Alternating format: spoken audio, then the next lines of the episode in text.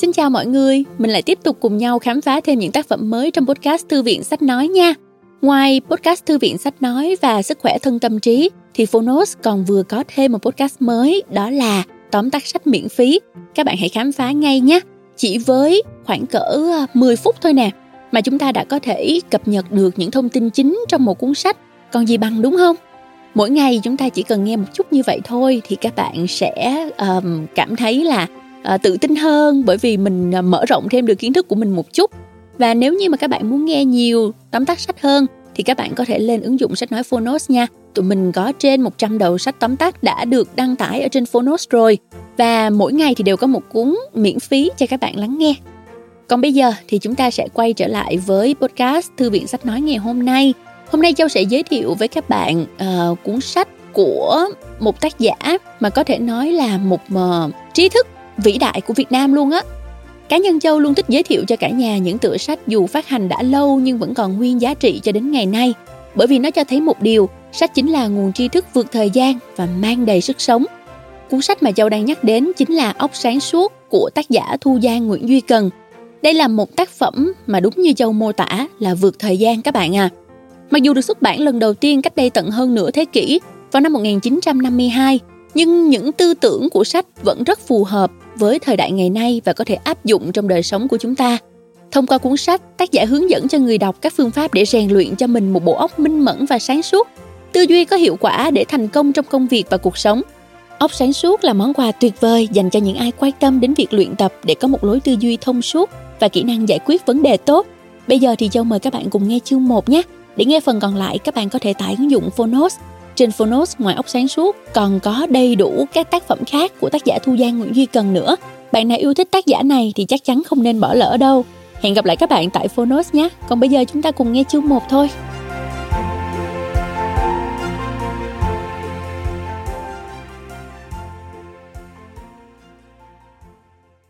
Bạn đang nghe từ Phonos. Óc sáng suốt Phương pháp tự rèn luyện cho mình một khối óc sáng suốt để có thể tự lập và định đoạt lấy cuộc sống của mình. Độc quyền tại Phonos Tác giả Thu Giang Nguyễn Duy Cần Nhà xuất bản trẻ Óc sáng suốt Chỉ một mình bộ óc vừa là cơ quan cảm xúc, vừa là cơ quan tư tưởng. P. Gillette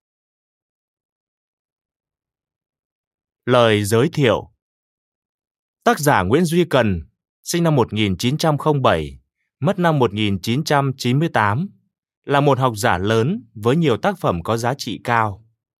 Các biên khảo triết học, những quan niệm nhân sinh của ông đã vượt qua được thử thách của thời gian. Những tác phẩm của ông giúp con người nhận chân được sự thật, không những giúp mở mang kiến thức mà còn có thể thay đổi nhận thức để hành động hợp lý, hợp tình.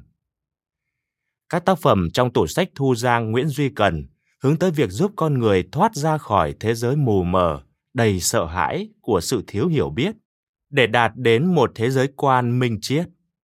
Và nền tảng giúp con người tiến đến chân lý là sự tự trang bị kiến thức để có thể tự mình vượt qua rào cản của chính mình bằng cách tự học, tự rèn luyện để có được một bộ óc sáng suốt, biết suy nghĩ và phán đoán theo tinh thần khoa học. Để giúp độc giả trẻ có thể tiếp cận với những đầu sách quý trong tủ sách Thu Giang Nguyễn Duy Cần, nhà xuất bản trẻ rất hân hạnh được sự ủy thác của gia đình tác giả để xuất bản lại các tác phẩm của ông. Trong lần xuất bản này, chúng tôi trân trọng giới thiệu đến bạn đọc hai tác phẩm Óc sáng suốt và Tôi tự học. Hai tập này song hành cùng nhau, bổ sung cho nhau tạo nên một bộ học thuật về các phương pháp học tập rèn luyện nền tảng tinh thần cho con người, bổ sung những phương pháp tư duy, phương pháp học tập mà học sinh sinh viên rất cần nhưng chưa được truyền đạt từ nhà trường hoặc gia đình. Nhà xuất bản trẻ trân trọng cảm ơn gia đình tác giả đã hỗ trợ cho việc ra đời của tủ sách và mong muốn nhận được những ý kiến đóng góp của bạn đọc để hoàn thiện hơn tủ sách Thu Giang Nguyễn Duy Cần. Trân trọng giới thiệu Nhà xuất bản trẻ Lời nói đầu Người xưa có nói, một thân thể không đau, một tinh thần không loạn, đó là chân hạnh phúc của con người. Sự thật dĩ nhiên như vậy, thiếu một trong hai điều kiện trên đây thì không thể bàn đến hạnh phúc được. Và lại, có được một thân thể tráng kiện mà không có tinh thần sáng suốt thì có xứng đáng được gọi là người chưa? Đối với con người mà chỉ mới có một điều kiện vật chất thôi thì không đủ. Có một quy luật về sinh lý mà không một ai tránh khỏi là bất kỳ một cơ quan nào mà thiếu tập luyện, thiếu hoạt động sẽ trở nên kém cỏi, hư hỏng. Mà khối óc ta cũng là một cơ quan như các cơ quan khác, thì làm gì thoát được cái quy luật tự nhiên ấy? Nếu không tập luyện, nhất là không hoạt động, lâu ngày rồi nó cũng sẽ thành hư hoại, không sai. Nhưng bảo rằng không hoạt động có quá đáng không? Vậy chứ ai là người không tư tưởng, không phán đoán?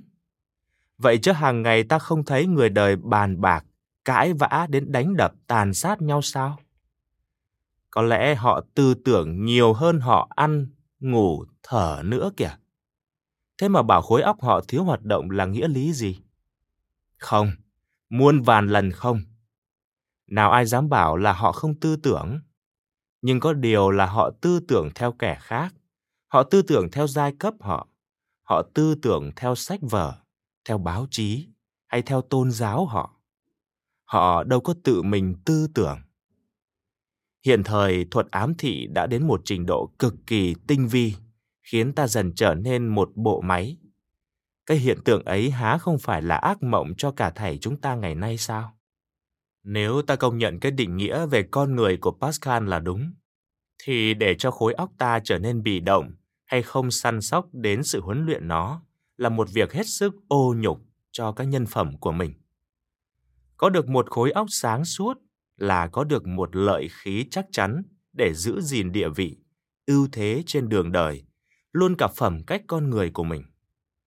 Thật vậy, một kẻ mà khối óc u mê tăm tối, hỗn độn, mù mờ, chắc chắn sẽ không làm nên trò chống gì nếu không đi làm tay sai cho kẻ khác hay sống nhờ nơi kẻ khác để được họ dắt dìu, nâng đỡ cho. Cũng là con người như ai, thế sao lại phải ỉ lại vào kẻ khác để họ nâng niu ấm bế mình như một đứa bé lên hai, trong khi mình cũng có đủ điều kiện tinh thần, vật chất như họ.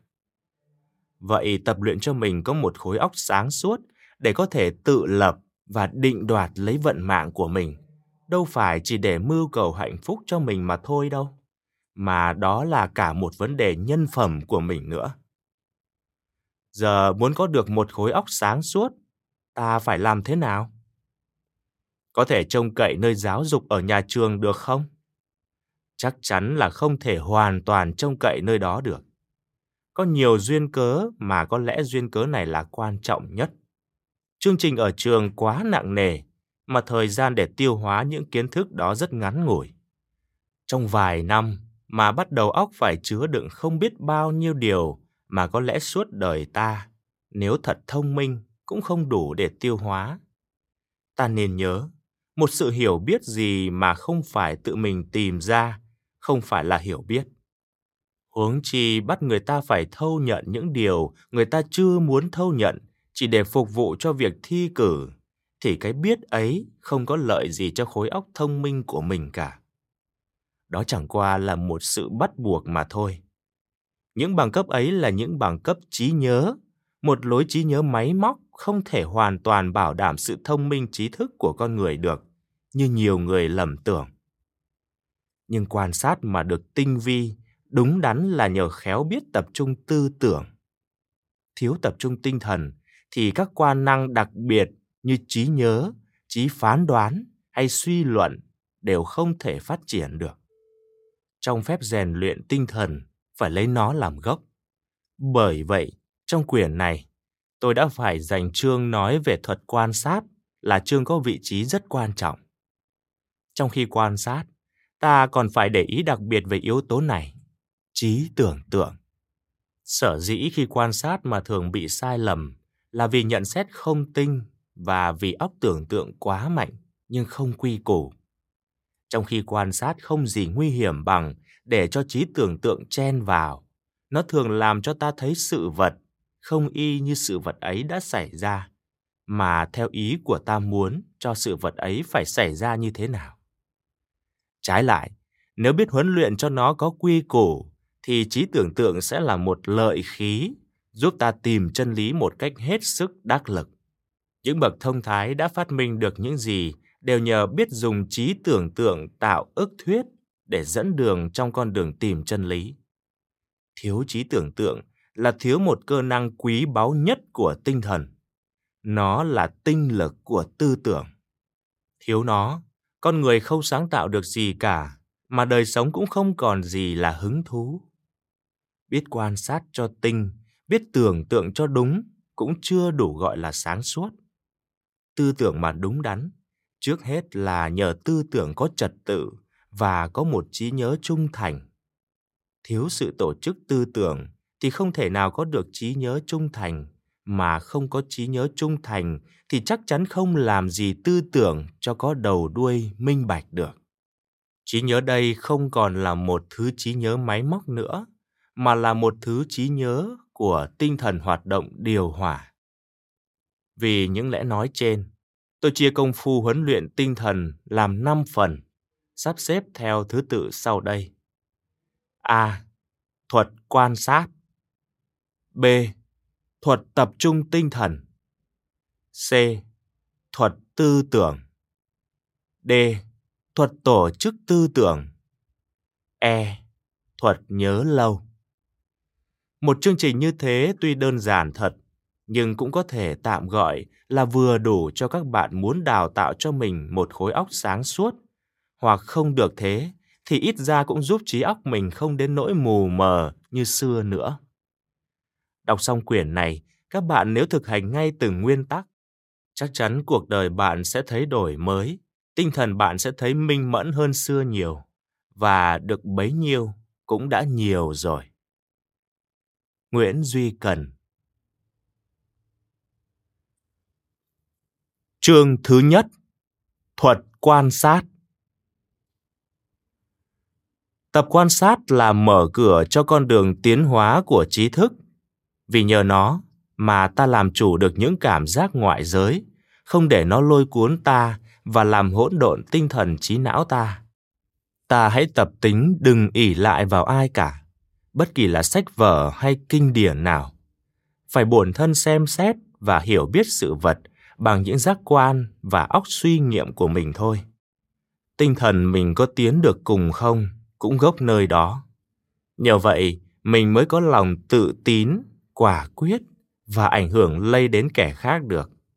Bất kỳ là trong giới nào, chính trị, văn chương, nghệ thuật, khoa học hay thương mãi chỉ có những kẻ nào biết quan sát và suy nghĩ đúng đắn là đứng trên hết mà thôi. Mỗi vật, đối với sự kích động của các vật khác chung quanh nó, đều có một lối phản ứng riêng. Như loại kim gặp nóng thì mềm, loại nước gặp lửa thì lên hơi. Đó là cách phản ứng của mỗi vật đối với những mối kích động chung quanh. Hễ yếu thì bị mạnh lấn một cách chắc chắn. Nhưng mà ta không phải giống hẳn như thế ta không phải loài vật vô tri vô giác. Ta sống, ta cảm, ta suy nghĩ. Ta có thể thoát ra khỏi được cái quyền chi phối của sự vật. Ta thắng được ngoại vật và làm chủ muôn loài. Nhờ giác quan, ta biết và tránh trước được những họa hại rình rập ta. Cách ta đối phó với sự vật chung quanh không phải giống như bộ máy nữa, mà là một cách phản ứng đầy ý thức. Và lại, ta không phải sống độc lập sự sống của ta cùng vạn vật quan hệ liên lạc với nhau rất mật thiết. Vậy ta phải biết một cách rạch ròi những điều quan hệ chung quanh ta để cùng sống đừng lỗi nhịp.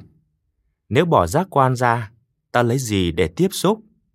Đừng sống một cách vô tâm sống như kẻ đuôi mù điếc lác, có mắt không biết ngó, có tai không biết nghe sống như người phế nhân nữa sự quen thuộc thường làm cho ta không thấy đặng những cái hay cái đẹp của chỗ ta ở hàng ngày kẻ ngoại bang đến xứ ta thấy biết bao nhiêu là việc lạ mà chính ta không rẻ ta phải phản ứng ngay với những thái độ tiêu cực ấy. Hãy xem xét chung quanh ta với cặp mắt của người xứ lạ.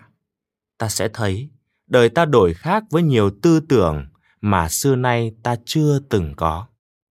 Thành kiến cũng làm cho tai ta lãng, mắt tam lờ. Khoa học dạy ta, nước lạnh đặc lại thì bớt thể vóc của nó đi. Ta tin như vậy, nhưng có mấy ai chịu để ý quan sát tại sao mấy thùng nước đầy bể đi khi nước đặc lại không? Ta phải để cho trí thức ta bao giờ cũng tỉnh mỉnh, đừng để cho những thành kiến, những thói quen ấy làm cho đê mê. Chẳng những tập cho giác quan ta luôn luôn tỉnh táo mà thôi, ta cần phải làm cho nó biết khao khát sự nhận thức mới đẳng. Biết quan sát, tức là biết cật vấn, bất kỳ đối với người hay vật. Đừng để trong trí rằng dưới đời không còn có gì mới lạ cả. Và cái chi gọi là mới lạ đều đã có nói rồi, không cần phải quan sát thêm nữa làm gì. Không, bất kỳ là sự gì, vật gì đối với ta phải là một sự vật mới lạ để nghiên cứu, để học hỏi. Người ta phần nhiều sở dĩ không thể quan sát được là vì tinh thần quá tản mát đó đây, hoặc vì quá tập trung vào một ý tưởng nhất định. Tinh thần tản mát ấy là cái khuyết điểm của trẻ con, của thanh niên và những người nhạy cảm. Họ tò mò lắm, cái gì cũng xem, cái gì cũng ngó, nhưng mà sự chú ý của họ rất dao động, rất nông nổi, chỉ có phớt qua sự vật thôi, như con bướm lượn trên các đóa hoa. Quá tò mò, mãi đi tìm cái lạ, thế mà cặp mắt không chịu đi sâu vào một vật nào cả. Những người ấy đi trong con đường đời cũng như đi qua một đám sương mù. Họ có thể là người đã từng du lịch cùng Nam Châu bốn bể, nhưng chỉ nhớ được có những chuyện không đâu, mờ mờ tỏ tỏ. Không phải họ là kẻ mơ màng ủ rũ đâu. Có khi họ đứng suốt giờ xem một cuộc ẩu đả ngoài đường, nhưng một khi đã xem rồi, họ không còn nhớ rõ cái gì nữa cả. Ở cao đẳng học viện Geneva có một cái cửa sổ lớn ngang nhà người gác cửa. Chỗ ấy sinh viên hàng ngày qua qua lại lại không biết mấy chục lần. Ngày kia ông Clabere muốn thí nghiệm óc quan sát của học trò, bèn mở cuộc chất vấn sinh viên về cái cửa sổ đó. Một phần đông quả quyết rằng cái cửa sổ ấy không có. Chỉ có một phần rất ít nói có thôi. Mà phần ấy là bao nhiêu? Cả thầy là 54 sinh viên, mà hết 44 người không thấy. Gần cửa sổ ấy lại là chỗ dán các tờ yết thị của nhà trường nữa.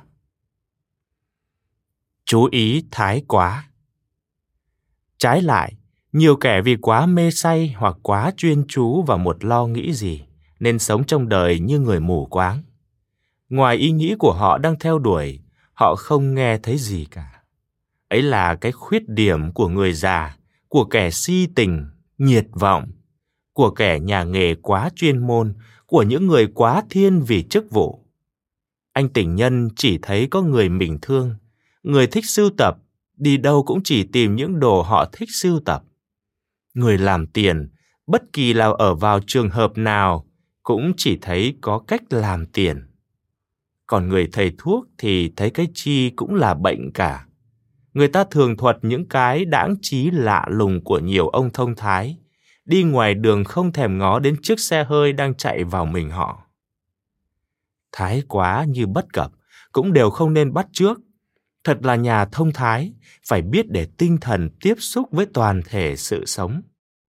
Người thông thái là người biết hơn ai hết rằng trong đời thầy đều chằng chịt với nhau một cách rất mật thiết và lắm khi những điều họ phát minh ra được. Chính là do nơi một sự quan sát không ăn chịu gì đến cái điều họ đang theo đuổi nghiên cứu kia. Phải mở rộng giác quan cho rộng đường nhận thức a lợi ích của quan sát. Những kẻ sống như đuôi như điếc thật là nhiều. Những kẻ sống hững hờ đối với những việc quan trọng đến đời sống của mình cũng thật là nhiều. Họ không quan sát cái gì cả. Gặp phải việc bất đắc dĩ phải ngó thì ngó vậy thôi. Rồi thì tinh thần trí não họ lẳng lặng trôi xuôi đi vào cõi không không. Đời sống họ là đời sống không hoạt động, họ chỉ sống trong mộng, gặp phải sự thực thì họ thất bại ngay. Trái lại, những kẻ biết rèn luyện giác quan, tập quan sát, chuyện gì quan hệ đến đời sống của họ hay của người, họ cũng ham để ý nghiên cứu cho tới nơi tới chốn, thì hành động họ dễ dàng, và nếu rủi có thất bại, thì thất bại ấy là bài học thêm cho họ. Quan sát giúp họ thấy được những chỗ liên lạc quan hệ, những chỗ đồng dị trong các sự vật mà xưa nay họ không nhận thấy được. Chỉ vì thiếu quan sát hay quan sát sơ sót vụng về mà sự suy nghĩ phán đoán của ta mắc phải sai lầm, gây cho ta biết bao điều hối hận. Có nhiều người ngoại quốc đến xứ ta, không phân biệt được người Nam và người Bắc. Thật sự họ khác nhau xa, cả vật chất lẫn tinh thần. Người Trung Hoa cũng có nhiều giống người Trung Hoa. Người Pháp cũng có nhiều giống người Pháp. Người Quảng Đông không giống người Phúc Kiến, Bắc Kinh. Người Việt miền Nam khác với người Việt miền Bắc, cũng như con một nhà, thế mà mỗi người một vẻ. Người ta ở đời thường hay lấy cái chung mà phê phán lắm. Họ hay vơ đũa cả nắm. Không hay rằng sự vật phân phiền ở đời không bao giờ có được hai hạt cát giống nhau nơi bãi sa mạc. Nếu họ chịu để ý quan sát kỹ càng một chút, họ sẽ có nhiều cái phán đoán đúng với sự thật hơn. Đứng về mặt thực dụng, cũng như đứng về mặt lý thuyết, có được những suy nghĩ phán đoán đúng, thì còn gì khẩn yếu hơn. Nhà trí thức mà thiếu óc thực dụng là tại họ chỉ dùng đến sách vở mà không chịu trực tiếp với sự thật bằng quan sát. Khoa học Quan sát đối với khoa học thật là quan trọng vô cùng. Phần nhiều, những phát minh về khoa học đều nhờ quan sát mà ra. Dennis Papin nấu nước, thấy khói bưng nắp lên rất mạnh, đến nỗi ông ta không còn làm cách nào giữ nó lại nổi. Nhân đó, ông tìm ra nguyên tắc của máy hơi nước. Ta không thể kể ra hết những gương quan sát như thế, tưởng chừng như không còn ai là không biết. Mỹ thuật Bất kỳ nhà mỹ thuật nào của Á Đông hay của Âu Tây đều phải là nhà quan sát tinh tế. Người ta thường tưởng lầm rằng các họa sĩ Á Đông vẽ không cần đến sự thật nên không cần quan sát. Nói như thế là không rõ mỹ thuật của Á Đông chút nào vậy. Tuy nét vẽ của nhà họa sĩ Á Đông không tỉ mỉ như nét vẽ của nhà họa sĩ Âu Tây, nhưng không bao giờ tưởng tượng mà vẽ. Tuy là một nét vẽ đơn sơ, nhưng là kết tinh của nhiều công phu quan sát mà đúc nên. Nhà họa sĩ Nhật Fuoshita cắt nghĩa công phu của bức tranh Đêm trăng nơi rừng trúc cho tôi nghe như vậy. Ngài có biết nhà họa sĩ tạo bức tranh này tốn bao nhiêu công phu trong đó không? Ba năm trường, hễ đến đêm trăng là họa sĩ ra rừng trúc ngồi thiền định, đem cả tinh thần, ý chí, thâu cả bức tranh thiên nhiên vào trong tâm trí. Đến khi nội tâm cùng ngoại cảnh hòa hiệp làm một rồi, tinh thần diêu động lên, liền chấp bút phóng ra như thế. Suốt đời họa sĩ không bao giờ vẽ lại một bức thứ hai. Còn nói gì nhà họa sĩ Âu Tây? Đối với họ, quan sát là cả sự sống của nghệ thuật họ. Người viết tiểu sử nhà họa sĩ Whistler thuật rằng tôi không bao giờ quên được bài học quan sát của ông cho tôi một buổi chiều kia. Chúng tôi đi dọc theo nhà thương Chelska. Đột nhiên ông ngừng lại và chỉ cho tôi xem đằng xa một nhóm nhà và một cái quán cũ. Ánh sáng dọi ra khung cửa sổ nhấp nhem trong đám sương chiều. Ông bảo, kìa, cảnh đẹp làm sao?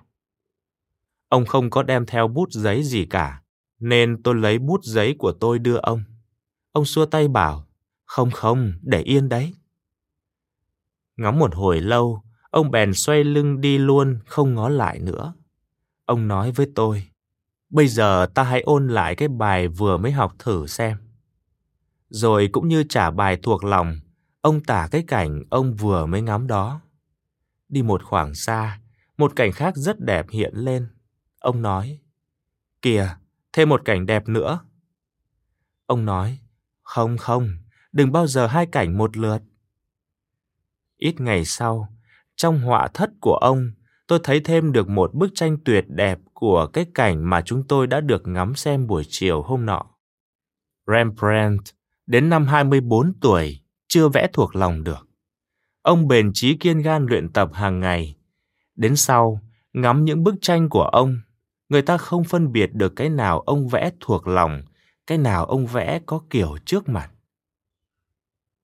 Nghề nghiệp Làm nghề gì bất kỳ, nghề thầy thuốc, nghề kỹ sư, nghề giáo sư, nghề luật sư, nghề thợ máy, nghề buôn bán đều phải lấy quan sát làm căn bản. Nghề thầy thuốc cần phải quan sát cho lẹ làng và chắc chắn để quyết định. Không khác nào nhà cầm binh ra trận mạc, sơ sót một chút có thể giết mạng người trong nháy mắt. Các nghề khác, quan sát tuy có thể dần già, nhưng cũng không thể thiếu được. Vì đối với ông kỹ sư, một quan sát sơ sài cẩu thả, lắm khi gây ra tai nạn ghê gớm cho cả nhân dân một thành cũng không chừng. Thậm chí một bà nội trợ mà thiếu quan sát, thử hỏi bà sẽ làm hại cho gia đình bà bao nhiêu? Công việc chị ra không khác nào công việc ở ngoài công sở. Con mắt không tinh, con đòi thằng ở sẽ lường hết cơm tiền. Có một bà kia đi vô cửa hàng mua một cái cổ áo thêu. Người bán hàng đưa ra đồ rẻ tiền. Bà xem rồi bỏ đi không chịu. Người bán để ý quan sát thấy bà không biết phân biệt thứ nào thêu bằng tay với thứ nào thêu bằng máy mới đem ra một bó khác cũng vậy.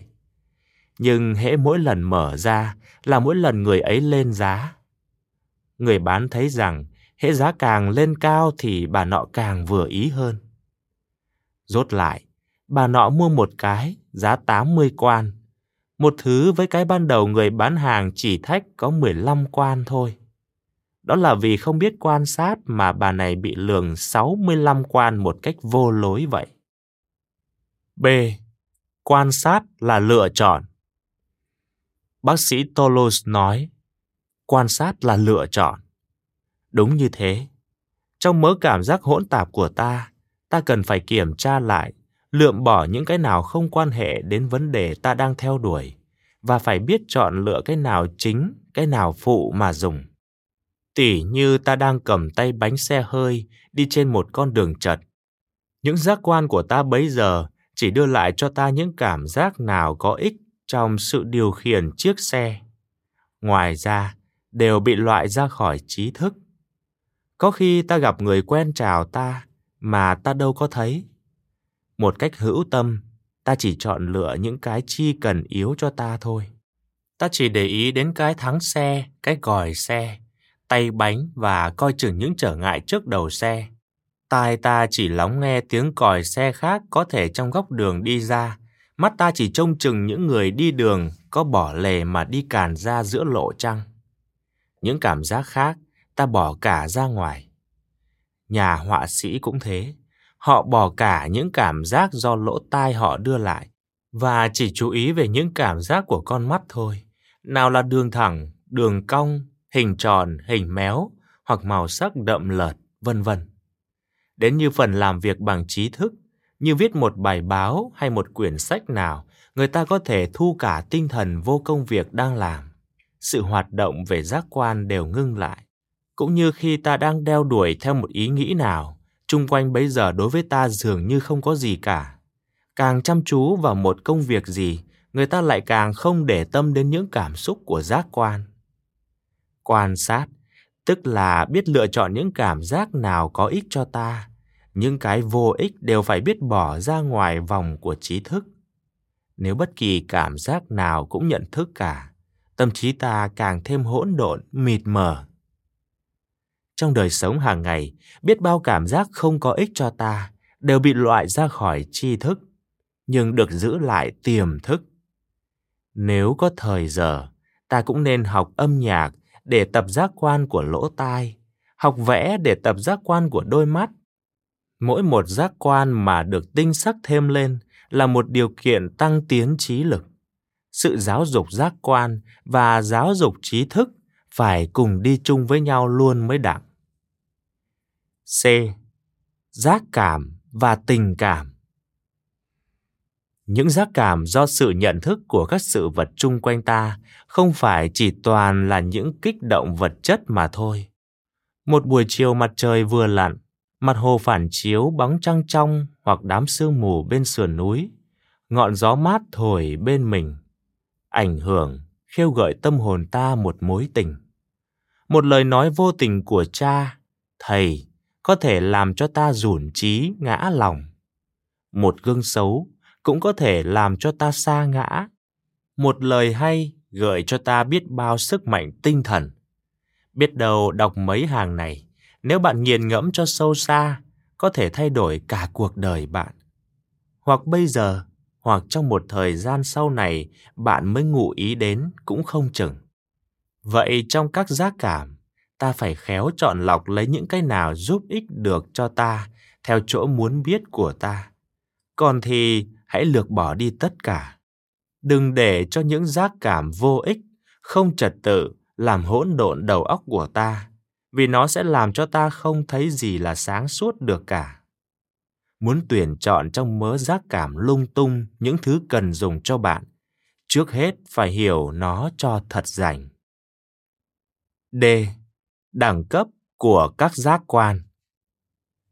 Đành rằng tất cả các giác quan đều có công dụng giúp cho sự phát triển tinh thần trí thức, nhưng công dụng của mỗi giác quan không phải đồng nhau.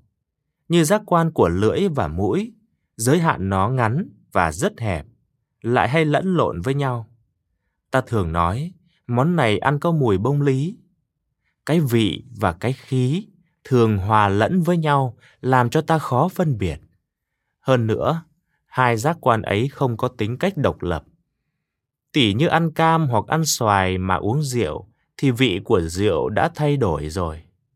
Giác cảm về mùi thơm cũng hay biến đổi nữa. Vậy ta phải để ý cho kỹ, lo luyện tập hai giác quan này cho tinh hơn mới khỏi có sự lầm lẫn với nhau. Đó là chỗ tôi muốn nói. Phải hiểu mỗi giác cảm cho thật rành, vì lắm khi chúng nó trộn lẫn nhau mà ta không dè như đã nói ở trên tập giờ mó rất có ích. Nó giúp cho phần trí thức ta rất nhiều. Nó giúp ta gần với sự vật nhiều hơn các giác quan khác. Nếu chỉ xem qua mà không giờ mó đến, sự biết của ta còn thiếu sót rất nhiều về phần tinh vi.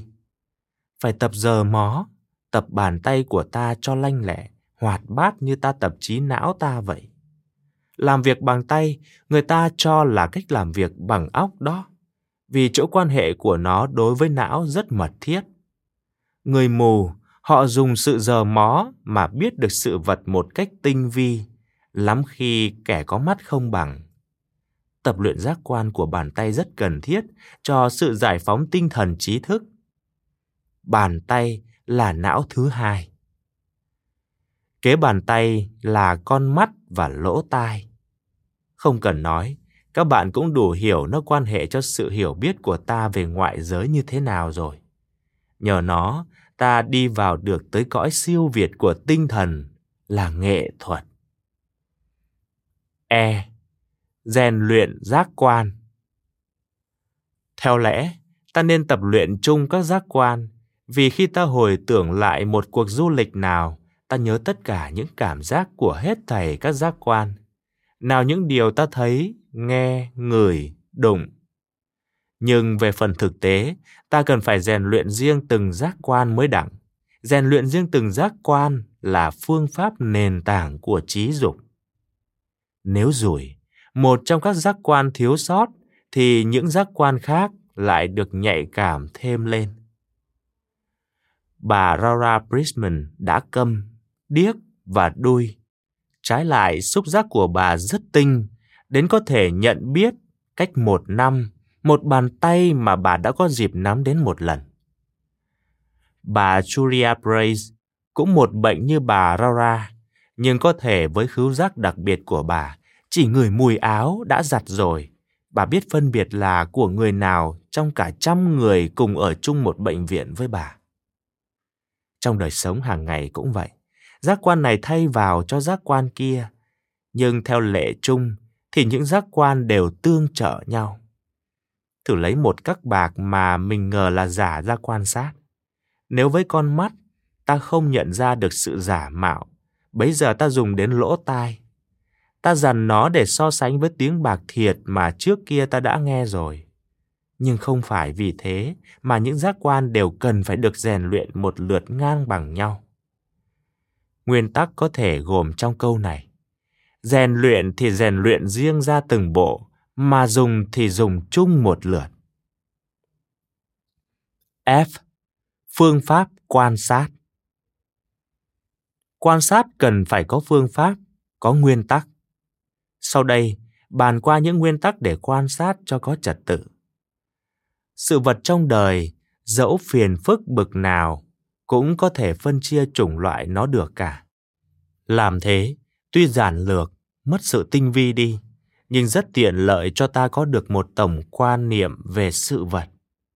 Cũng như trước khi ta đi vào một xứ nào, một thành phố nào hay một hội triển lãm nào, ta cần phải xem trước bản họa đồ, biết qua toàn cảnh nó để nhận được lề lối và sự liên lạc nó như thế nào, rồi sau mới có thể đi vào nó mà không phải bị bơ vơ về sự phức tạp của nó. Thấy được hoàn cảnh là để nhận thấy cái đơn nhất trong cái phức tạp. Sự vật có thể phân làm bốn loại đại khái như sau. Một, vật thể hay là vật ngoại giới và những tính chất của nó. Hai, tinh thần và những trạng thái của nó, tư tưởng và tình cảm. Ba, sự giống nhau và khác nhau.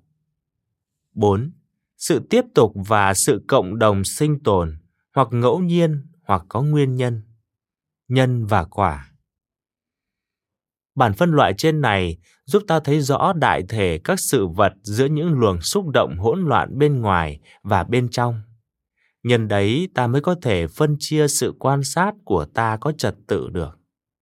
Giờ ta hãy xem xét lại từng bộ phận. Một vật ngoại giới. Muốn quan sát được tinh vi, không sơ sót, ta cần phải có một phương pháp rạch ròi phàm những nhà có tài quan sát đều làm việc có phương pháp hẳn hỏi. Như ta đã thấy trước đây, quan sát là chọn lựa giác quan con người. Nếu muốn cho nó được linh hoạt đến cực điểm, phải biết cách tăng gia sự nhận thức. W. James nói, muốn tăng gia sự nhận thức nào, phải khéo gợi trước cho cái cảm giác ấy một cách rõ rệt hơn. Chính là cái ca của người con gái đợi tình nhân.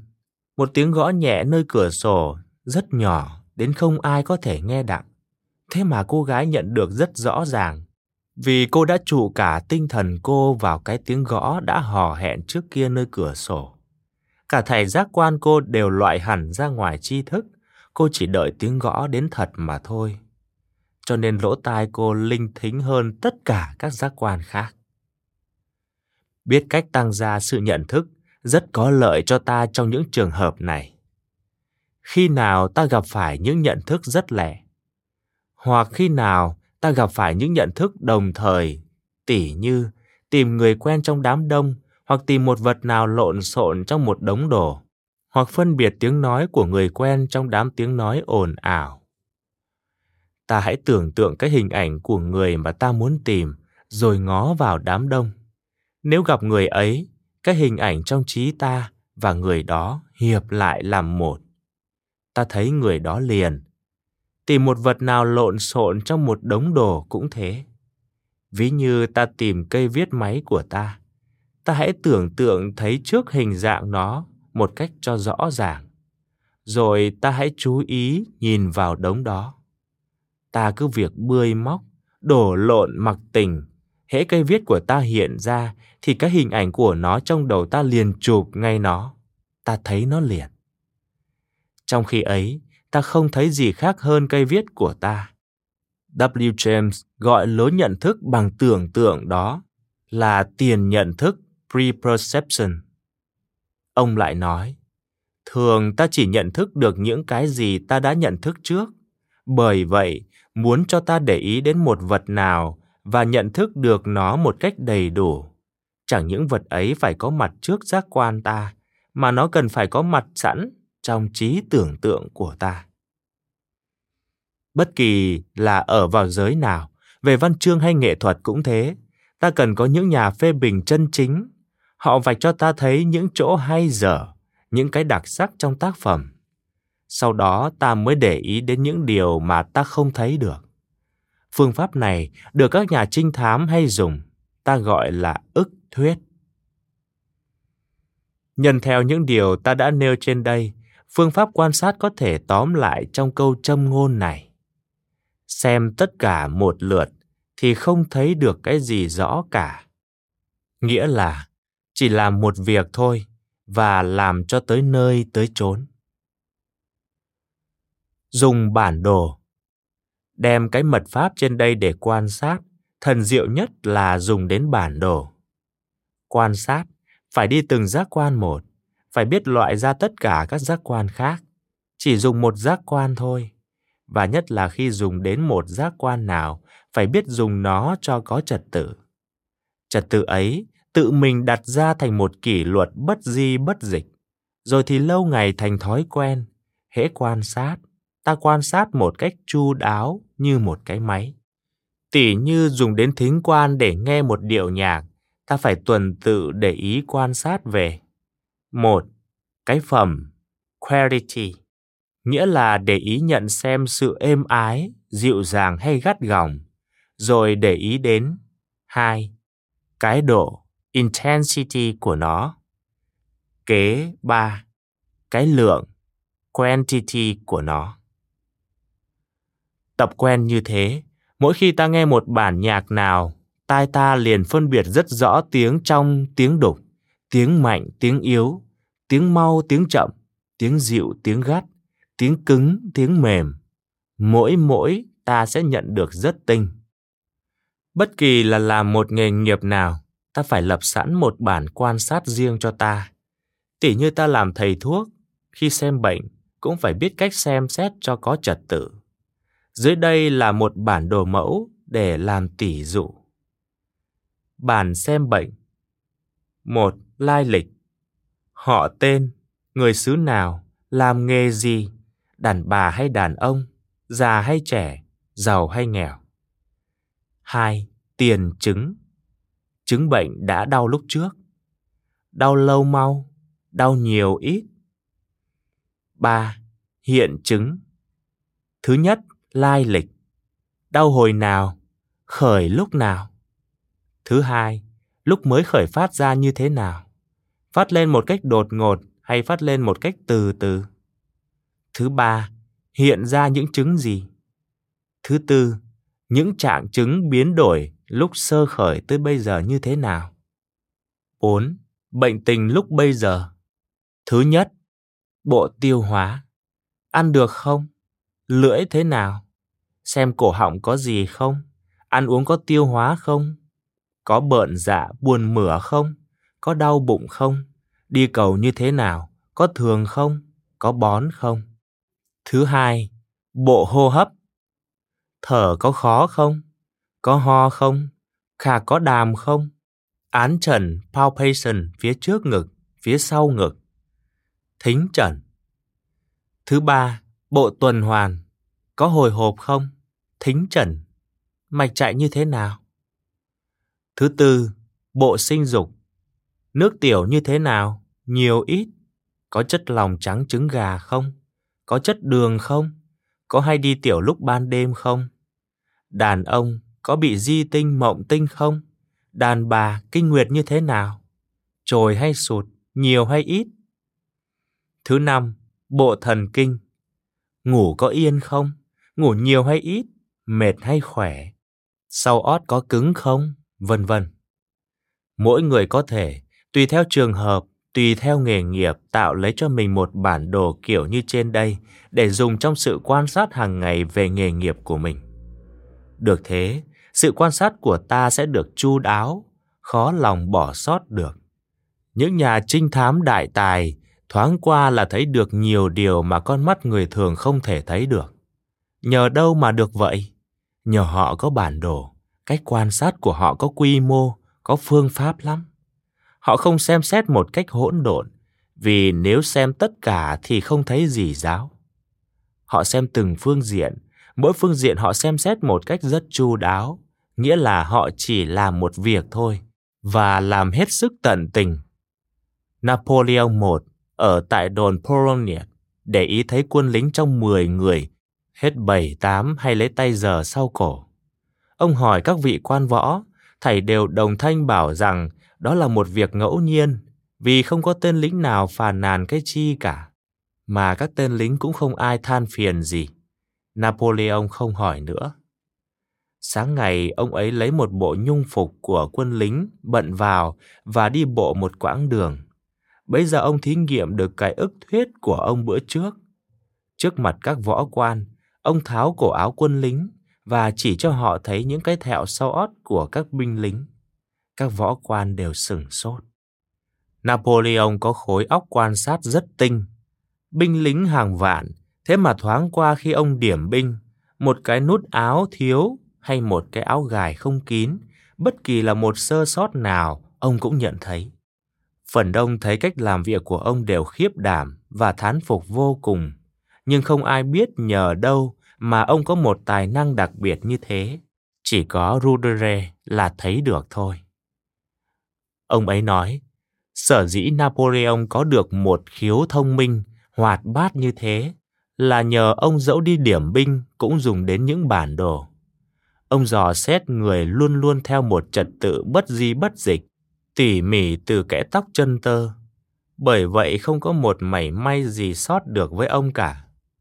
Là một nhà tâm lý rất sành sỏi, ông biết đầu óc ông cũng như đầu óc của mọi người, nghĩa là chỉ có thể chăm chú vào một việc thôi, nếu muốn làm công việc ấy một cách hiệu quả.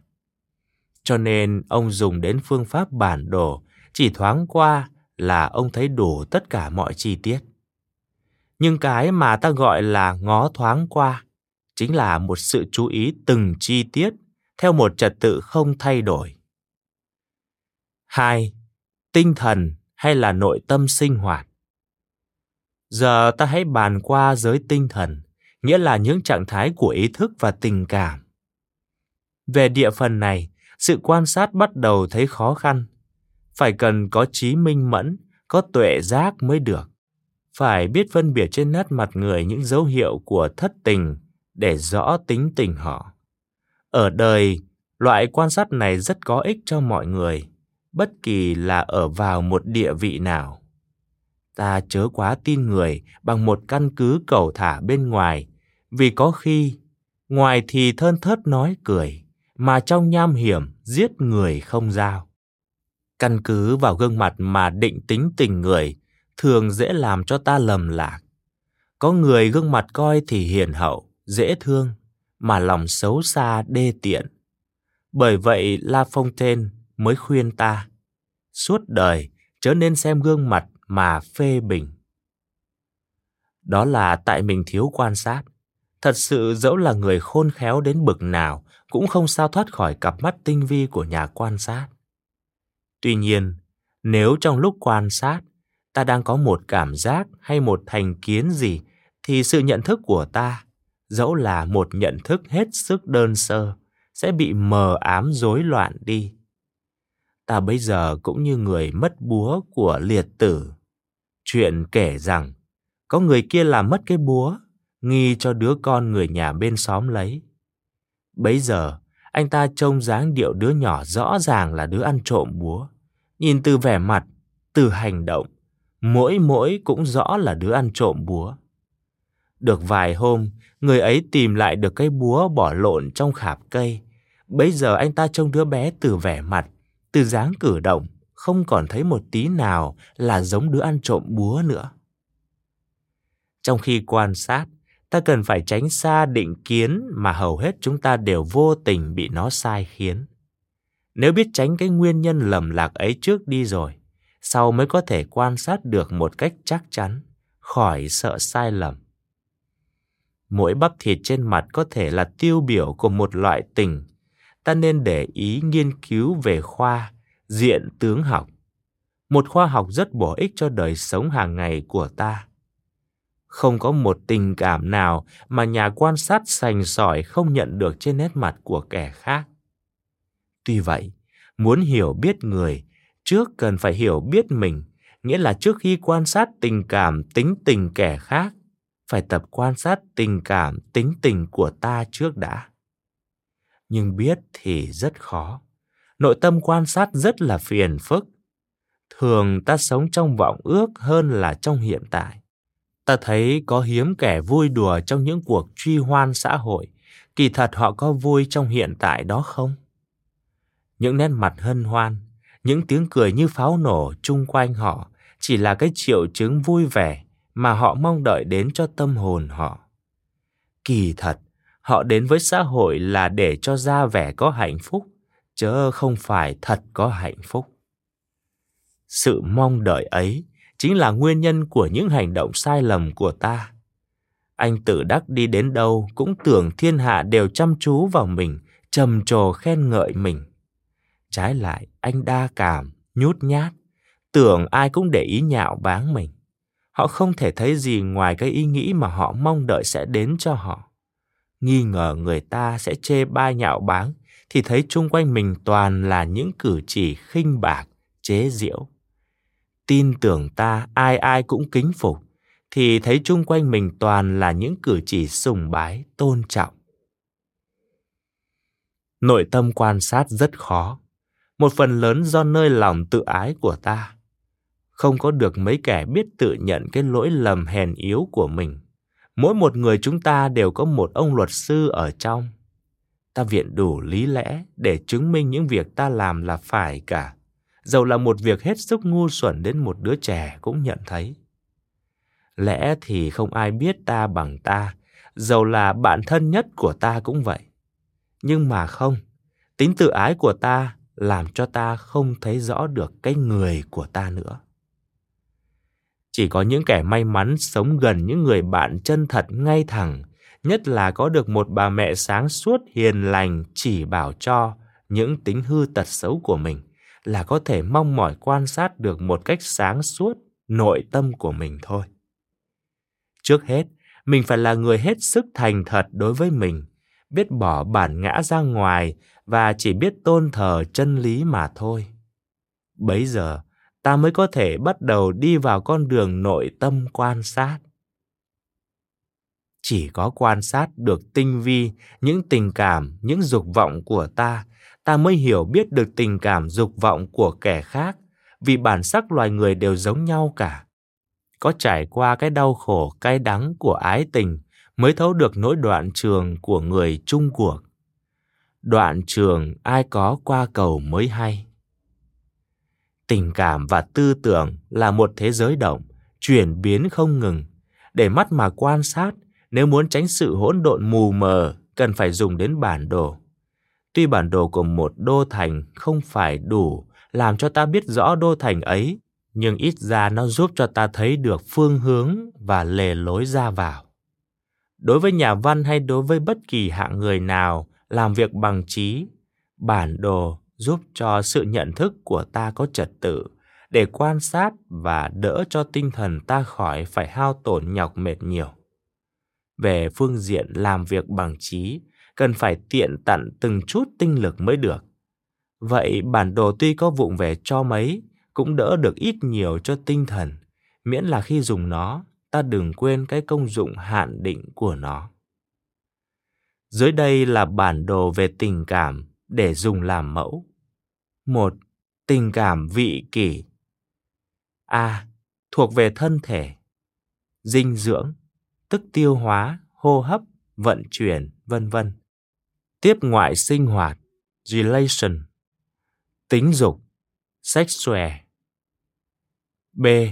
Thuộc về tinh thần. Tình cảm, tức ái kỷ, danh dự, tự trọng, vân vân.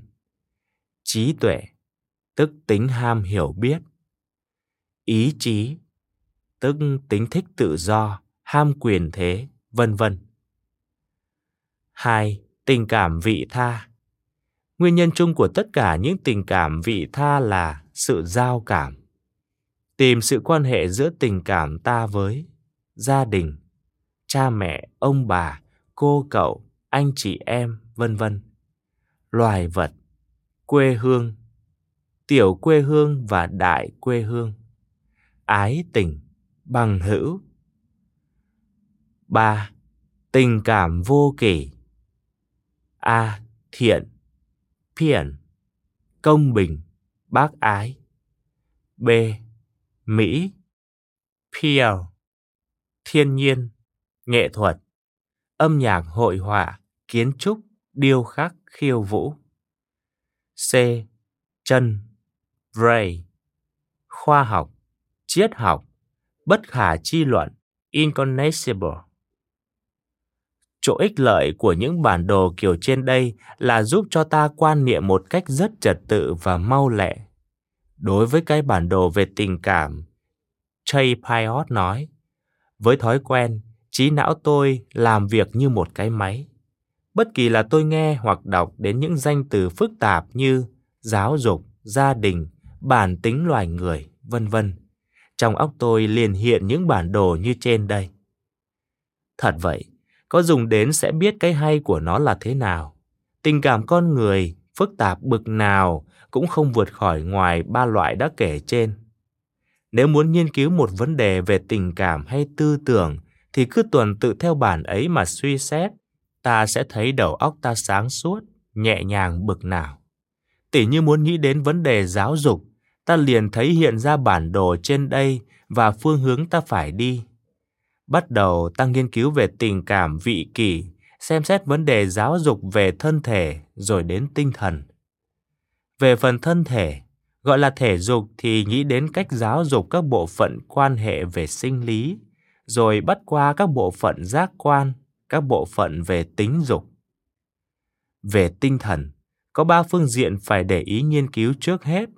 Tình cảm ích kỷ, trí tuệ ích kỷ, ý chí ích kỷ.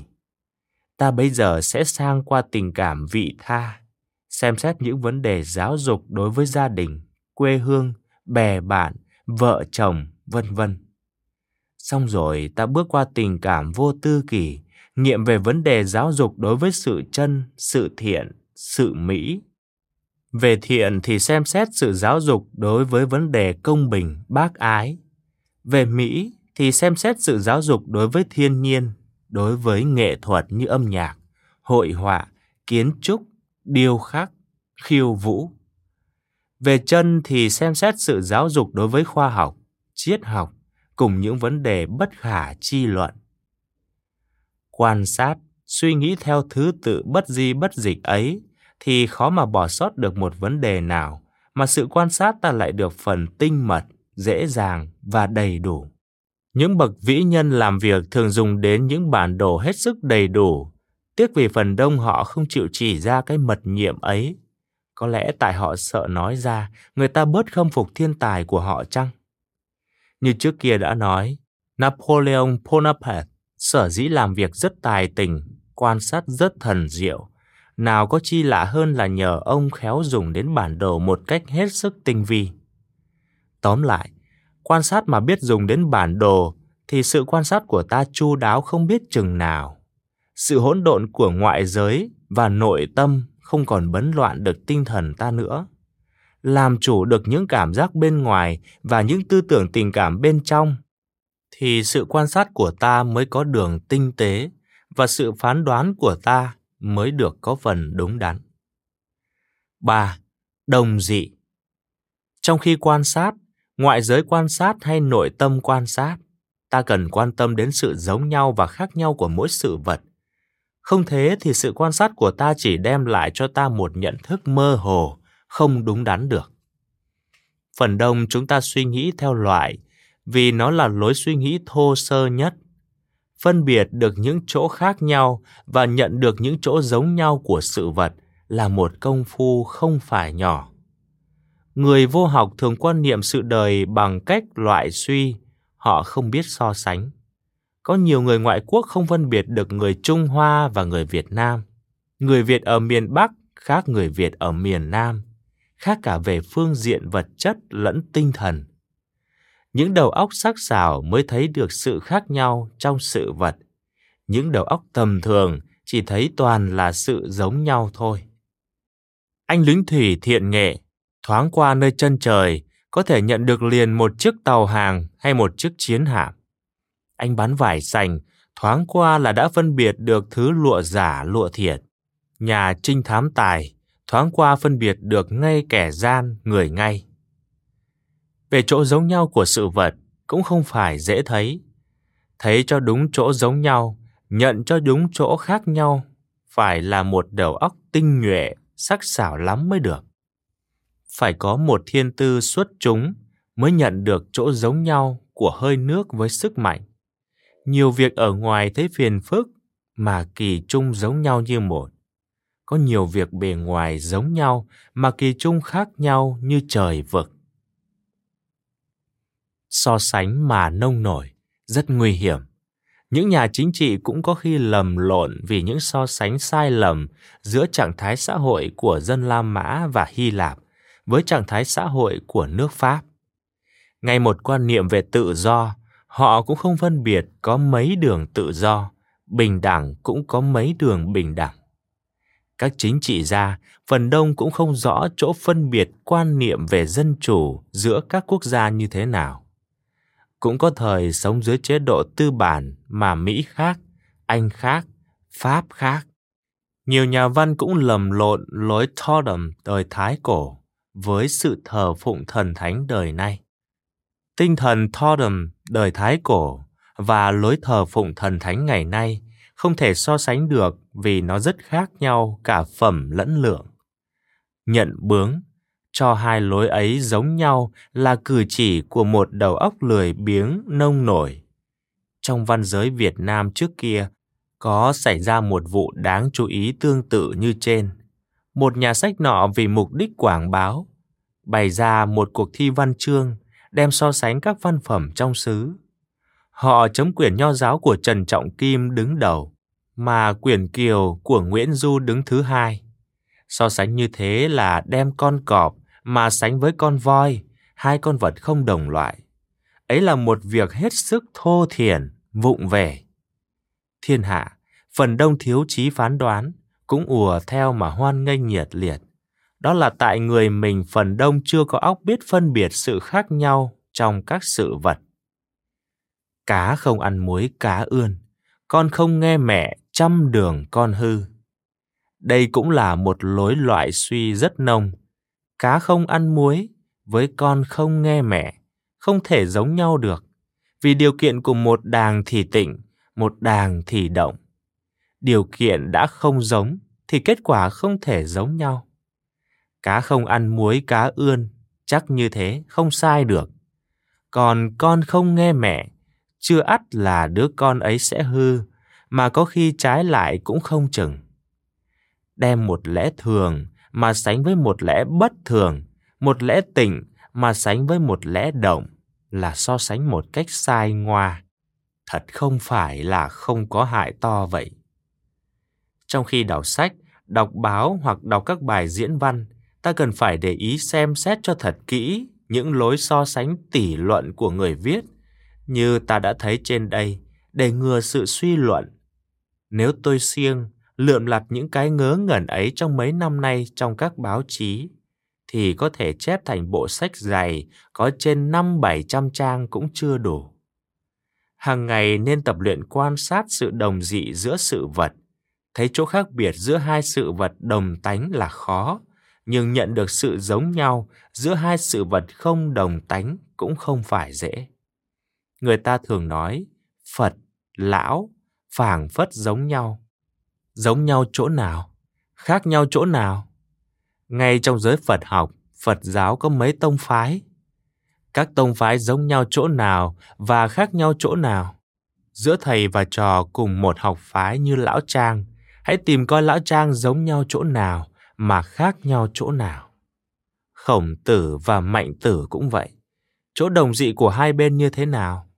Nếu mỗi mỗi ta để ý tìm kiếm, quan sát là nhận được chỗ đồng dị, thì thật lý thú không biết chừng nào mà thụ dụng cũng không biết là ngần nào. Bất kỳ là gặp một cơ hội nào cũng đừng bỏ qua. Hãy thấy những vật giống nhau, cần tìm những chỗ đồng dị của nó không bao lâu ta sẽ thấy sự nhận xét của ta càng ngày càng tinh mật một cách hết sức mau lẹ. Bây giờ ta sẽ có được cái biệt tài rất quý báu này là thấy được nhiều mặt, chỗ mà kẻ khác chỉ thấy được có một mặt thôi. Đứng về phương diện thực tế, phương pháp quan sát này có rất nhiều lợi ích.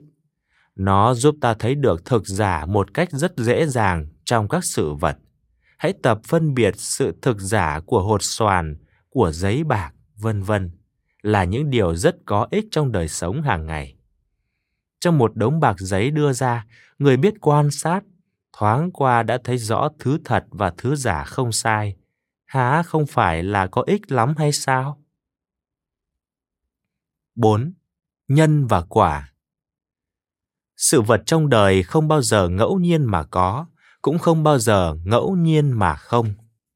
Có hoặc không chỉ là cái quả, nguyên nhân nó hoặc gần hoặc xa chắc chắn là phải có. Có biết được nguyên nhân mới đoán được kết quả. Thấy quả phải biết tìm đến nhân thì sự phán đoán của ta ở đời mới được đúng đắn. Chỉ có những đầu óc nông nổi là hay tin đến sự cộng đồng sinh tồn và sự tiếp tục ngẫu nhiên trong sự vật thôi. Đời sống bồn chồn, tản mát, giáo dục hấp tấp vội vàng, thói đọc sách sơ sài, ngoài mặt là những nguyên nhân làm cho tinh thần chúng ta thiển cận lười biếng. Thấy sao họ vẫn đinh ninh như vậy, không chịu khó tìm xem nguyên nhân sự vật nơi đâu. Có biết được nguyên nhân mới hiểu dành mọi sự. Tiền nhân hậu quả quả cùng nhân tương tiếp tương thừa. Đây nhân quả vô cùng vô tận. Trận một khoảng nào thì khoảng ấy là quả của bao nhiêu nhân trước mà là nhân của cả dọc quả về sau. Vậy thì quả đây nhân nó là đâu? Người ta cắt nghĩa lầm một sự là vì chỉ thấy một cái nhân này, không thấy cái nhân khác của sự ấy. Chỉ thấy cái nhân gần mà không thấy cái nhân xa của sự ấy. Muốn hiểu rõ một sự, phải biết cho tường tận cái dọc nhân ở đằng trước của nó là gì. Song có nhiều sự không phải chỉ có một dọc nhân làm ra nó, mà có nhiều dọc nhân làm ra.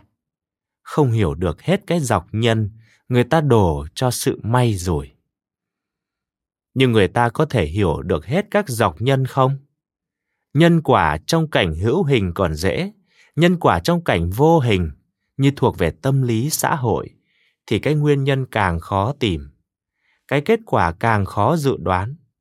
Nói rằng khó không phải là nói không thể được.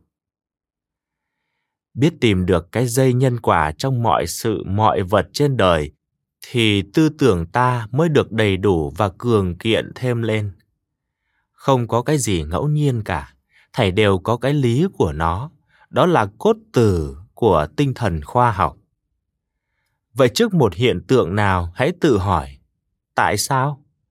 Và nếu có ai quả quyết với mình một điều gì, phải lập tức đòi hỏi lấy bằng cớ. Đọc báo, thấy nhà phê bình chê hoặc khen một tác phẩm nào, phải tự hỏi liền tại sao khen, tại sao chê? Ta phải đòi hỏi nơi nhà phê bình những bằng cớ đúng đắn trước khi nhận những lời phê phán của họ. Tìm nguyên nhân sự vật là một lối quan sát rất cần thiết cho sự phán đoán. Thiếu nó là thiếu những điều kiện cốt yếu để kết luận việc gì. Nếu muốn hiểu dành một điều nghe thấy nào, cần phải có đủ các dọc nguyên nhân mới được. Nhưng việc đời phiền phức mà đời người rất ngắn con người phải tạm sống với những cái kết luận tạm. Thà kết luận tạm với một mớ nguyên nhân thiếu sót, có phải còn quý hơn là kết luận liều lĩnh mà không cần hiểu đến một nguyên nhân còn con nào cả không? Óc nhân quả giúp cho ta thấy được sự mâu thuẫn trong các hành vi tư tưởng của kẻ khác. Có nhiều nhà văn tả cảnh xuân mà nói đến sen nở mai tàn, hoặc là cảnh ban đêm mùng một mà vầng trăng vằng vặc bóng sao ngời ngời Delacroix trong bức họa Parquet de Don Juan vẽ nhiều người chết đói mà cánh tay hãy còn tròm ủm no nê. Những người viết ra vẽ ra những cái ngớ ngẩn ấy và những kẻ xem nó lại không để ý đến toàn là tại họ thiếu óc nhân quả. G. nét đặc biệt. Quan sát, như ta đã nói trước kia, là tuyển chọn. Quan sát là để tìm cái chỗ đặc sắc hơn hết của một vật, mà chỉ có những kẻ nào để hết tinh thần vào mới tìm được mà thôi. Flupe khuyên Mupasson. Khi nào anh đi ngang qua một người bán đồ gia vị, hoặc một người khác cửa, hoặc một bến xe ngựa, anh hãy làm cách nào chỉ cho tôi thấy anh bán đồ gia vị đó, người giữ cửa đó, mà đừng làm cho tôi phải lộn với một người bán gia vị khác, một người gác cửa khác. Và chỉ với một tiếng thôi, anh chỉ cho tôi biết vì đâu con ngựa kéo xe này không giống với năm, mười con ngựa khác chạy trước nó hay sau nó. Thấy được cái nét đặc biệt, cái nét phân biệt vật này với vật kia trong trăm ngàn nét khác giống nhau, đó là mật pháp của các tay nghệ sĩ lành nghề. Một nhà xem tướng hay, thoáng qua họ phân biệt liền kẻ trí người ngu, kẻ hiền người dữ, chỉ nhờ có mấy nét đơn sơ mà đặc biệt thôi. Quan sát mà không để ý tìm cái nét đặc biệt của sự vật là chưa biết quan sát. Trong đời không có hai hạt cát giống nhau, dẫu là anh em sinh đôi, bao giờ mỗi người cũng có một nét đặc biệt.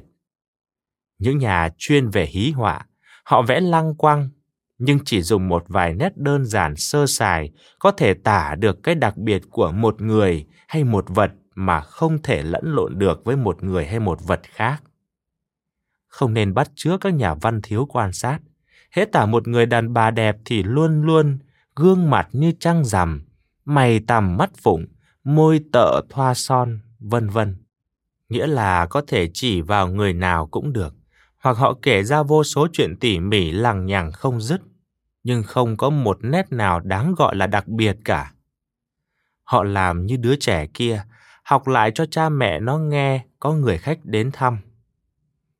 Người đó ra sao con? Người đó có cái đầu, cái mình, hai tay và hai chân.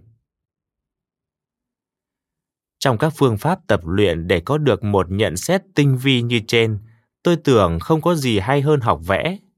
Theo tôi, học vẽ là một sự cần thiết mà bất kỳ ai ở vào địa vị nào trong xã hội đều phải biết qua những kỷ luật của nó.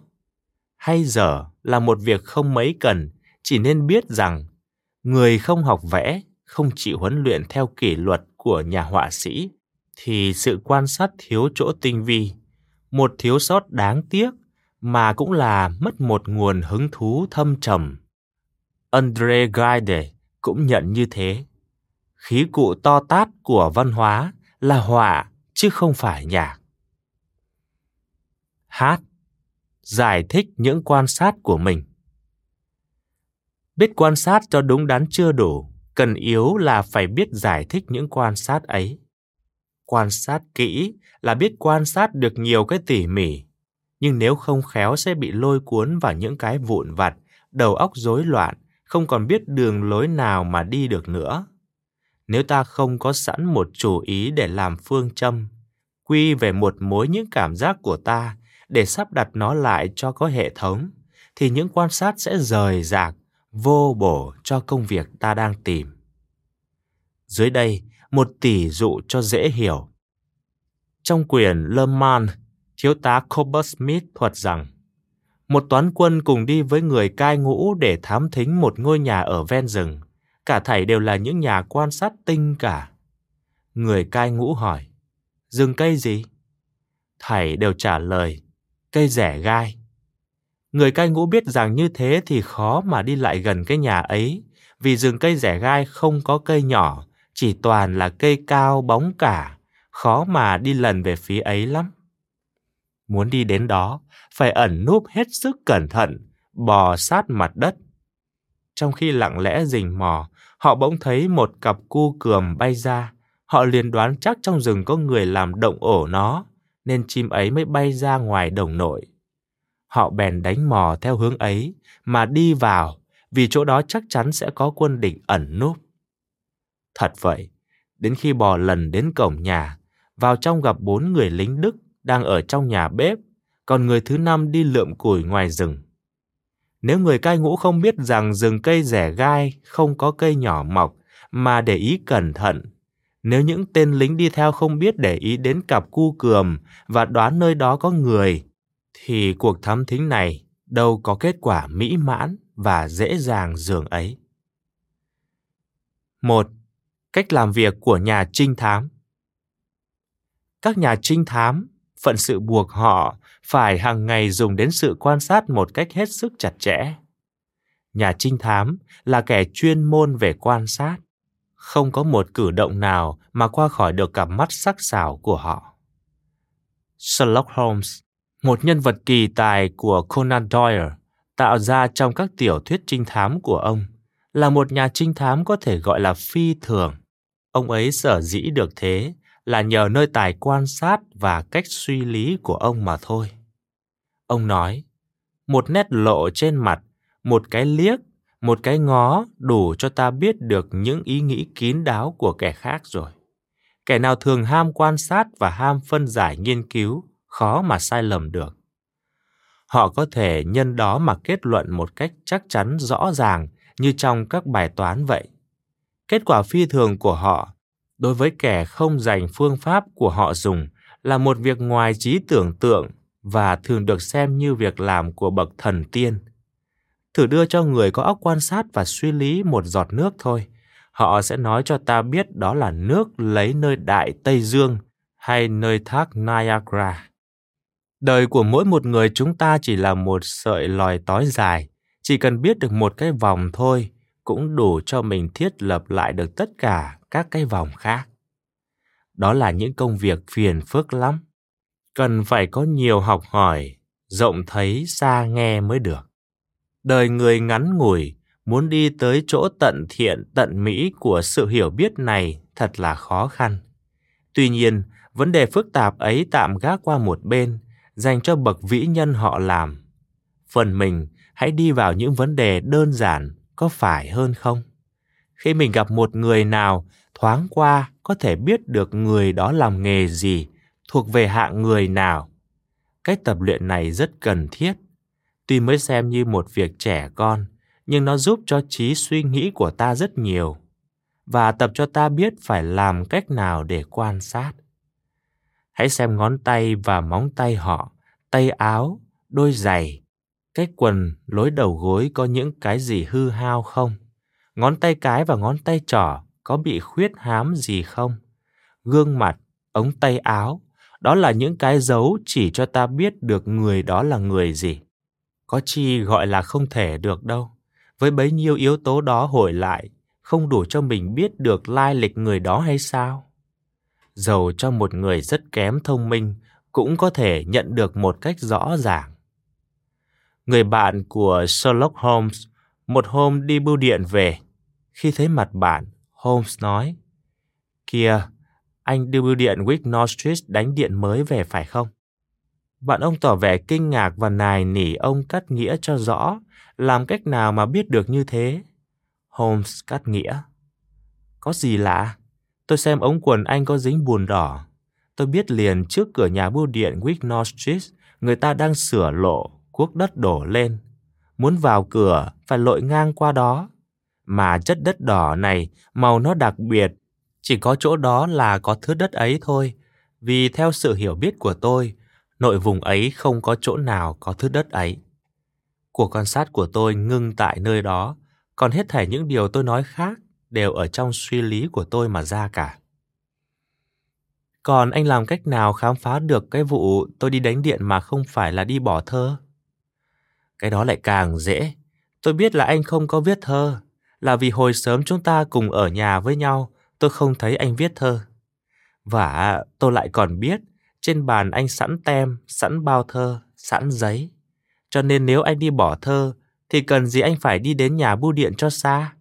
Vậy chỉ là vì đi đánh điện thôi. Những ức đoán khác tôi loại trừ nó đi cả, chỉ thấy có một cái đứng vững lại thôi. Cái đó là cái đúng với sự thật. Bạn ông chịu là đúng lý, mới đưa cho ông một cái đồng hồ nhỏ, nhờ ông xem coi người chủ trước của nó tính tình như thế nào vì hàng ngày nghe ông nói bất kỳ một vật gì người ta dùng thường cũng để lại một ít dấu vết. Nhà quan sát tinh tế có thể truy ra được nhiều điều hữu ích về lai lịch của người đó. Holmes không ngần ngại, nhận lãnh để tra cứu. Ông lấy tay cân nặng nhẹ, xem kỹ cái mặt đồng hồ, mở cái máy ra, ban đầu nhìn bằng mắt thường, sau lấy kính hiển vi quan sát một hồi lâu. Bỗng ông xếp lại, đưa trả cái đồng hồ cho bạn và nói Không có gì đáng để ý nhiều, vì nó mới vô dầu và chùi bóng nên làm cho mọi sự quan sát khó mà đi xa được. Phải, anh nói đúng, đồng hồ này mới vừa được chùi bóng và vô dầu. Tuy nhiên, theo sự quan sát của tôi, cái đồng hồ của anh, tôi tính cho nó là của ông thân anh để lại cho anh cả của anh. Rồi anh cả của anh mới giao lại cho anh. Có phải như vậy không? Đúng như vậy. Chính là vì tôi thấy trong hộp có khắc dấu hiệu chữ W, tên họ của anh. Và cái đồng hồ này theo như cái số hiệu quả quyết là thứ đồng hồ làm hồi 50 năm về trước. Nếu tôi nhớ không lầm, thì ông thân anh mất đã lâu. Theo lệ của xứ ta, đồ trang sức cũng thuộc về phần gia tài của người con cả. Bởi vậy tôi mới đoán, sau khi ông thân anh mất, đồng hồ này phải về tay người anh cả của anh. Đúng như vậy, rồi sao nữa? Anh cả của anh là người vô tâm, hơn nữa là người không có thứ tự gì cả. Anh ấy có tương lai lắm chứ, nhưng anh ấy không biết hưởng. Suốt đời anh chịu nghèo cực và cũng có lúc khá giả, rồi lại còn xa vào tật rượu chè và vì đó mà chết. Tôi chỉ nghiên cứu thấy được có bấy nhiêu thôi. Bạn ông nghe đến đó, tỏ ý bất bình nói. Holmes, cử chỉ của anh không xứng đáng với cái người của anh. Tôi không bao giờ tin tưởng được rằng anh có thể hạ cái người của anh như thế. Chắc chắn là anh đã điều tra lịch sử của người anh bất hạnh của tôi. Rồi nay anh tùy cơ hội nói ra, làm như nhờ những lối quan sát kỳ khôi của anh mà tìm ra được vậy. Tôi không tin, anh phỉnh gạt tôi đấy thôi. Này anh, xin anh hãy bình tĩnh lại chút đã.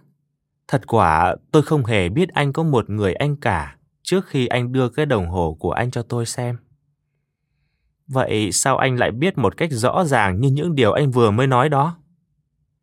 Thế là may cho tôi lắm, vì đó chỉ là những sự khái tính, tôi đâu rẻ lại đúng quá vậy. Nhưng tôi chắc anh không phải chỉ định chừng thôi. Không không, tôi nào có định chừng, đó là một thói xấu đáng ghét nhất làm cho lý luận mình sai bét cả. Vì anh không quen được cái lối tư tưởng của tôi, nên anh không hiểu được vì sao với những sự quan sát mới xem qua như là nông nổi lại đem lại cho tôi rất nhiều tài liệu có ích như thế. Bởi vậy, anh mới cho đó là lạ lùng. Đây, tôi nói trước rằng anh của anh không có thứ tự gì cả. Anh xem lại cho kỹ cái vỏ đồng hồ. Nó bị cà, bị chày cùng hết. Đó, chỉ có người quá vô tâm, không thứ tự gì cả. Họ hay bỏ chung trong một cái túi, nào là đồng hồ, xu, cắc, chìa khóa, toàn là đồ vật cứng. Cần gì anh phải lanh trí mới hiểu được việc ấy? Có khó gì mà không đoán được rằng người thừa hưởng được cái đồng hồ quý giá như thế này lại không được sống một cách khá giả sao? Lại nữa, thường ở xứ mình, những nhà cầm đồ có tật lấy kim gạch ở phía trong đồng hồ số hiệu của tờ biên lai mà họ đã trao lại cho người đi cầm. Đó cũng là một cách rất tiện, vì cái số hiệu đó khó mà sai lạc được và cũng khó mà lầm được nữa. Phía trong cái đồng hồ này, anh xem lại kỹ một lần nữa đi, sẽ thấy gạch trên bốn con số. Chỉ có thể lấy kính hiển vi mà xem mới thấy đặng. Đó là bằng cớ rằng người anh của anh thường túng bấn. Nhưng đã chuộc đi chuộc lại cả bốn năm lần, được tỏ rằng anh ấy cũng có lúc dễ thở chứ. Bây giờ, hãy xem phía trong nữa. Chỗ cái lỗ để vặn dây thiều, anh có nhận thấy biết bao đường chảy trụa không? Anh có thể nào tưởng tượng được một người nếu không say sưa vất vả, cứ sao lại đút cái chìa vào không ngay được với cái lỗ mà phải chợt mãi ra ngoài không? Anh nên để ý rằng đồng hồ của bọn người hay say xưa đều có những dấu chảy như thế. Cái đó có cái gì khó nghĩ nữa không? Mà anh bảo là ma quỷ. Voltaire trong quyển Chardic cũng có thuật một câu chuyện tương tự như thế. Hoạn quan hỏi cha đích, anh có thấy con chó của hoàng hậu chạy ngang đây không? Cha đích trả lời một cách khiêm tốn. Thưa ngài, không phải con chó đực, ấy là con chó cái. Đúng như vậy. Ấy là một con chó xù rất nhỏ, con chó ấy cũng vừa mới đẻ. Cẳng trái phía trước hơi què, còn tai của nó thì rất dài. Nói vậy anh có thấy nó? Không, tôi không thấy nó. Mà tôi cũng không từng biết bà hoàng hậu có nuôi chó bao giờ. Người ta nghi ông bắt giấu con chó của hoàng hậu. Ông bèn biện hộ cho ông như vậy. Thật tôi không hề thấy con chó của hoàng hậu. Số là tôi đang đi dạo, để ý thấy dưới cát có dấu chân thú. Tôi đoán là chân con chó nhỏ. Giữa hai lần chân có hai đường nhỏ kéo dài.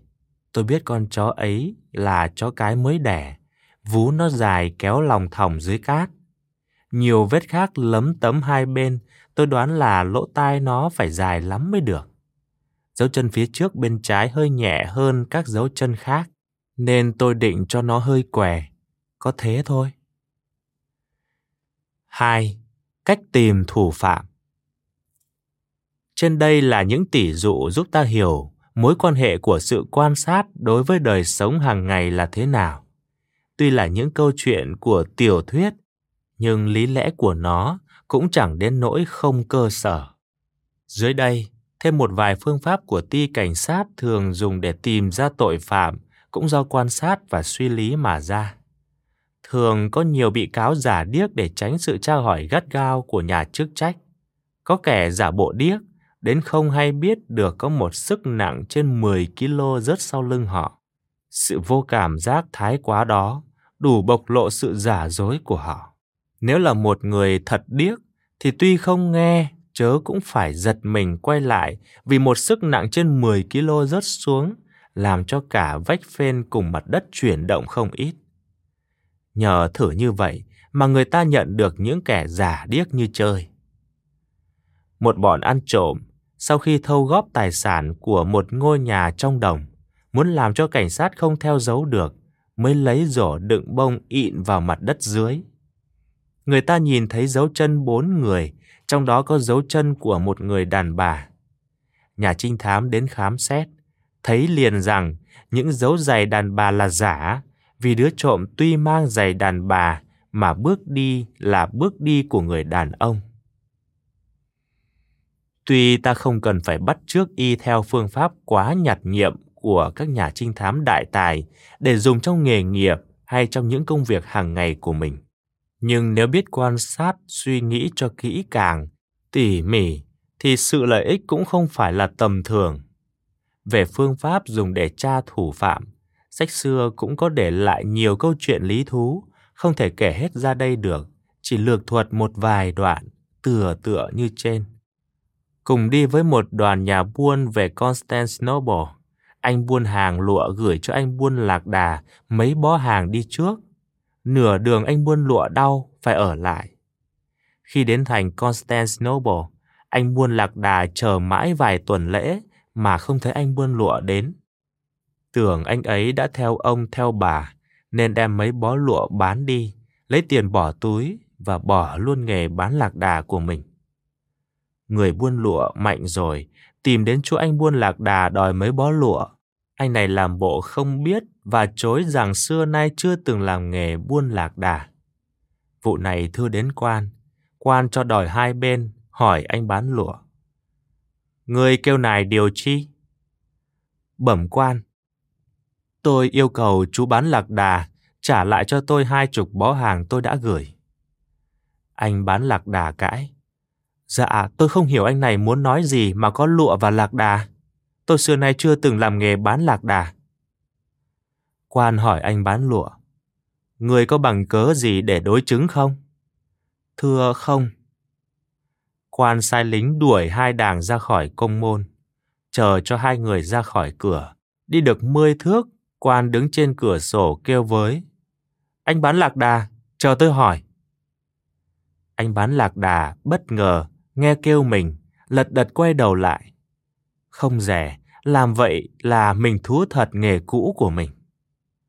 Quan liền bắt anh bán lạc đà phải bồi thường cho anh bán lụa, đánh cho mấy chục hèo và phải chịu một số tiền vạ to về vụ đã thề dối trước quan. Một người Thổ Nhĩ Kỳ vô tiệm bán đồ gia vị của một người Hy Lạp, mua 5 cân dầu và đưa một đồng vàng ra bảo thối. Người chủ tiệm xem thấy trong tủ không có đủ tiền để thối, bèn lấy ra một cái bao có đựng 500 đồng bạc. Vừa bạc đồng vừa bạc cắc, nhưng suy nghĩ một hồi rồi lại để bao vô chỗ cũ chứ không mở ra và đi sang người ở gần đặng đổi tiền. Trong lúc người chủ tiệm đi vắng, người Thổ Nhĩ Kỳ ăn cắp bao bạc giấu trong áo. Người chủ tiệm đổi bạc xong trở về, cứ việc thối tiền rồi để khách đi. Một lát sau coi lại bao bạc, thấy mất, mới chạy theo người Thổ Nhĩ Kỳ và gặp y gần bên chỗ lính gác. Lính thấy cãi lẫy, bắt hết cả hai. Vị quan võ cai quản đội lính xét trong mình người Thổ Nhĩ Kỳ lấy được bao bạc và hỏi người Hy Lạp số tiền đựng trong bao là bao nhiêu. Người Hy Lạp nói có 500 đồng, vừa bạc đồng vừa bạc cắc.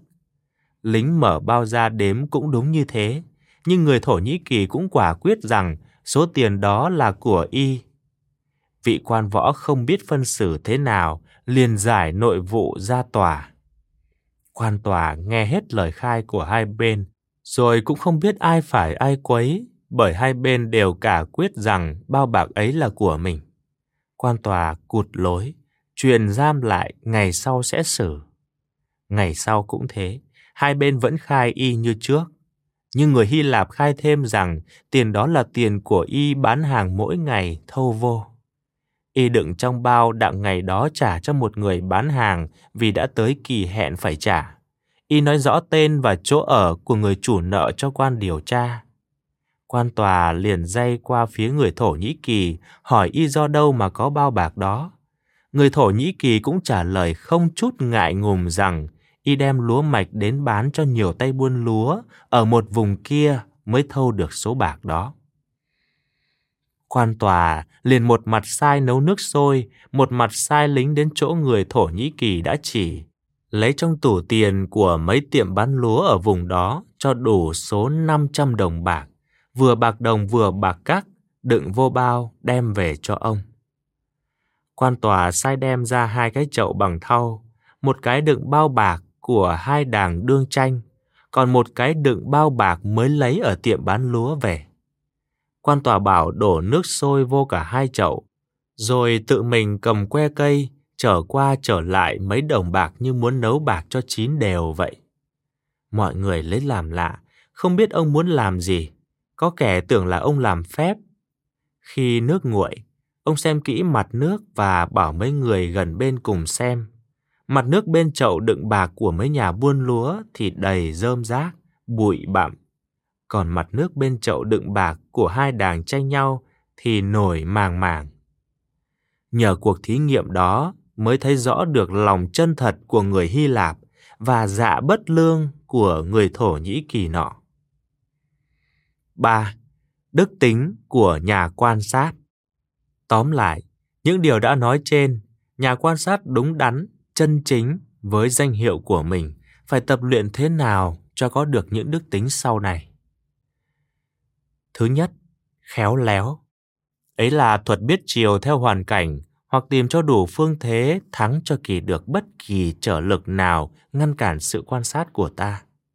Dầu phải tạo ra máy móc, tìm tài liệu, tập võ nghệ, lội, trèo, chạy nhảy cũng không từ Thứ hai, kiên nhẫn có nhà thiên văn phải bỏ trên 80 năm để dò theo dấu hành tinh Herschel. Pasteur muốn tìm nguyên nhân của chứng bệnh tầm phải tự mình quan sát trên 50.000 lần. Tính vội vàng nóng này đã làm hư hỏng biết bao nhiêu sự phát minh sáng tạo không đi được đến bờ bến. Thứ ba, chú ý. Đây là đức tính cần thiết cho sự quan sát, đến có thể gọi nó là tất cả sự quan sát vậy. Xem chương thuật chú ý tiếp sau đây. Thứ tư, nhuệ trí, penetration. Quan sát không phải chỉ xem phớt qua mà thôi, mà phải ngó cho thật kỹ, phải biết phân biệt cái nào tránh, cái nào phụ và phải biết loại ra những cái không ích lợi gì cho sự quan sát. Nhuệ trí là cái trí sáng suốt giúp cho ta thấy được cái chỗ chưa hiển hiện của sự vật có thể cảm được mà không thể thấy được. Thứ năm, tinh mật. Nhà quan sát phải biết nhận xét cho tinh tế từng chi tiết công việc của mình quan sát. Phải kể ra tất cả những cái gì mình thấy và chỉ có những cái tận mắt mình thấy thôi. Nhất định không có cái thói nghe nói đi nói lại hoặc tin theo sách vở hoặc một quyền thế nào. Phải hết sức gắt gao trong việc mình nghe thấy, biên lại hết sức kỹ càng và tỉ mỉ. Sự quan sát phải thật hết sức đầy đủ, không sót một phương diện nào cả. Thứ sáu, vô tư. Nhà quan sát phải giữ gìn cho sự quan sát của mình hết sức khách quan mới được. Claude Bernard nói, ấy là người chụp hình, nhà quan sát phải quan sát một cách công chính, không thiên vị, không thành kiến. Tinh thần của họ phải tịnh, nghĩa là lẳng lặng.